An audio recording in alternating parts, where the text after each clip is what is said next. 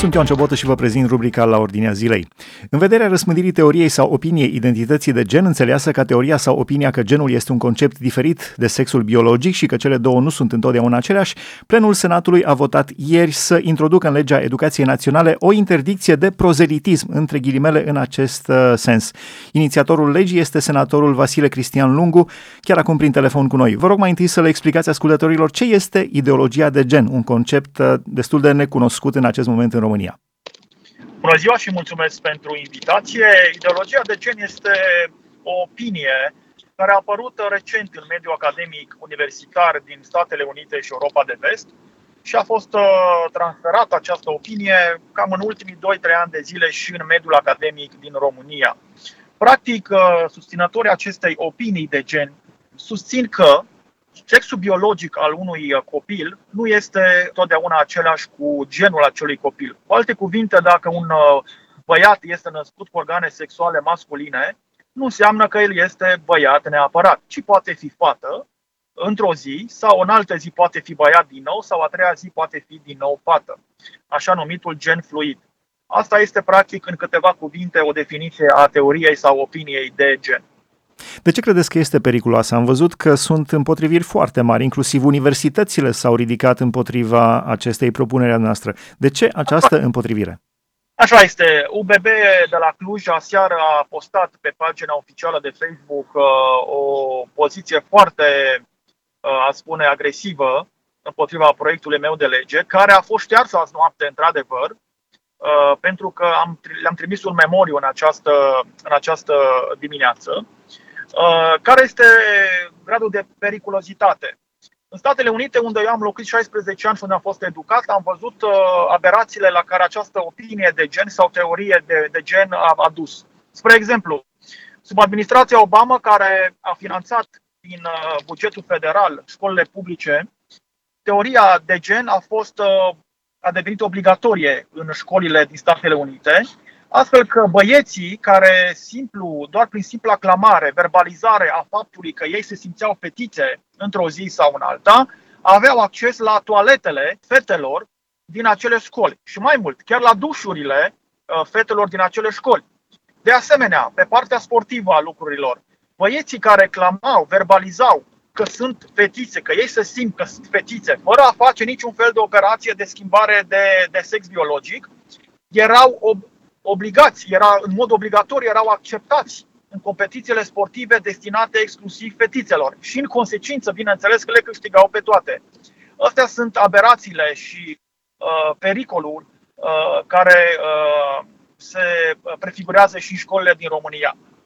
Deci pentru un ascultător obișnuit, un băiat ar trebui să-și facă operație de schimbare de gen, efectiv să meargă și să, să fie supus unei operații uh, chirurgicale de, de transformare în fetiță?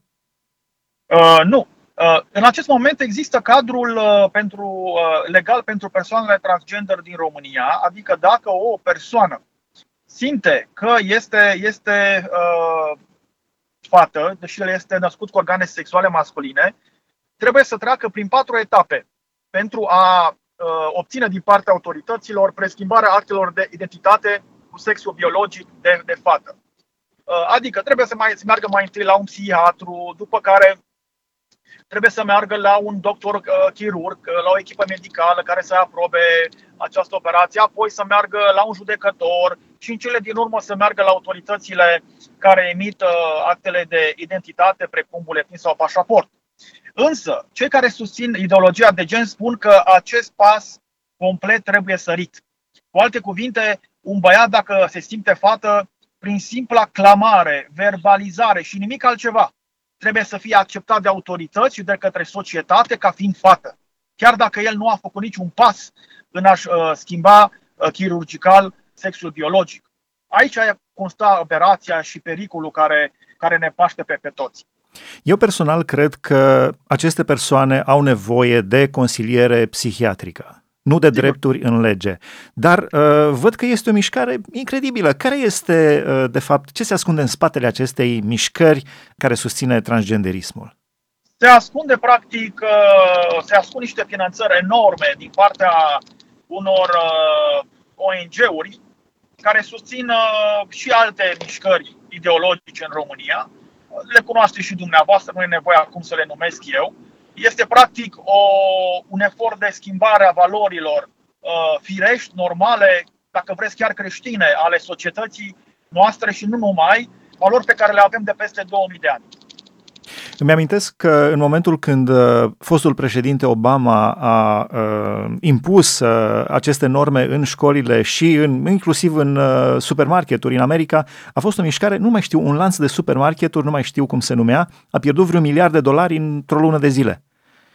Pentru că... Ano, da, da, vă rog. Administrația Trump a corectat toate aceste aberații și astăzi uh, genul este definit sau este redefinit firesc, așa cum trebuie să fie el și cum a fost definit înainte de administrația Obama, ca identificându-se întotdeauna cu sexul biologic al unei persoane. Adică dacă eu am o fetiță, ea merge la școală și intră, eu știu, în toaleta fetelor sau în, la dușul fetelor și acolo poate să intre și un băiat împreună cu ea, care se, declar, se declară fată. Conform acestor susținători ai teoriei de gen, așa este. Acel băiat care se declară doar verbal că este fată trebuie să aibă acces la dușurile fetelor din acea școală, pentru că alminterea ar fi discriminat. Înțelegeți unde constă aberația, practic. Incredibil. Da, și nu mă mai gândesc în penitenciare, dacă un deținut închis acolo se declară fată și îi se declară femeie și merge în celula de femei, lupul în mijlocul oilor. Așa este. Amintesc că situația aberantă, multe competiții sportive din universitățile din Statele Unite, din Statele Unite sunt câștigate actualmente de băieți care se declară fete și care nu pot să câștige aceste competiții în, dacă vreți, în rolul lor de, de băieți. Atunci automat se declară fete și câștigă aceste competiții. Fiind practic discriminate fetele care sunt prin naștere, într-adevăr, femei. Deci pur și simplu se întâmplă ca în povestea cu împăratul este gol și toată lumea zice că nu, nu, nu, este bine așa, este bine așa. Nu, dar trebuie să vină cineva să spună, domnule, împăratul este gol, e o nebunie ce se întâmplă.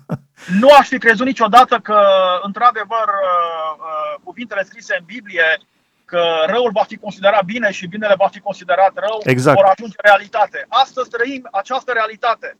Cei care au avut dubii, care n-au înțeles, care poate s-au îndoit de aceste cuvinte, trebuie doar să-și deschidă ochii, să se uite astăzi sau ieri sau mâine ce se va întâmpla în, ce s-a întâmplat în Senatul României și la avalanșa de propagandă la care eu personal am fost supus în aceste zile și la care cu siguranță voi fi supus și în, și în viitor. V-ați asumat această împroșcare împreună cu familia? Mă gândesc că au metode, nu, nu vă atacă doar pe noastră. Absolut. Și nu, nu, nu, nu am să dau înapoi. Dacă președintele Iohannis va retrimite la, reex- la reexaminare acest proiect de lege, vă asigur că există sprijin parlamentar să-l trecem în trei patru săptămâni din nou și să ajungă obligatoriu la promulgare din nou pe masa președintelui. Să dea Dumnezeu să, să rămânem normali așa într-o lume care parcă începe, întunericul începe să fie tot mai gros, așa ca în Stăpânul Inelelor, parcă se apropie răul. Aș... Dumnezeu să ne ajute. Da, deci... Înainte, ce pot să spun? Da, deci câștigul este că rămânem deocamdată normali. Câștigul uh, propunerii noastre legislative. Așa este. Mulțumim frumos. Ce alte proiecte mai aveți pe viitor? Ce credeți că mai paște România, dacă ați văzut ce s-a întâmplat în Statele Unite și în Occident? Ce credeți că ar mai putea veni peste uh, noi? Este, este un proiect la care lucrez acum. Lucrăm să corectăm niște, le-aș numi din nou aberații, dacă îmi permiteți, ale Convenției de la Istanbul, când această convenție a fost semnată acum doi ani de zile de România. În două mii șaisprezece a fost semnată și nu a fost supusă unei dezbateri publice. Pentru ascultătorii care nu știu, președintele Iohannis a semnat-o în numele României. Așa este, dar ea acum doi ani de zile a fost transpusă în legislație prin două, prin două proiecte de lege, în două mii optsprezece.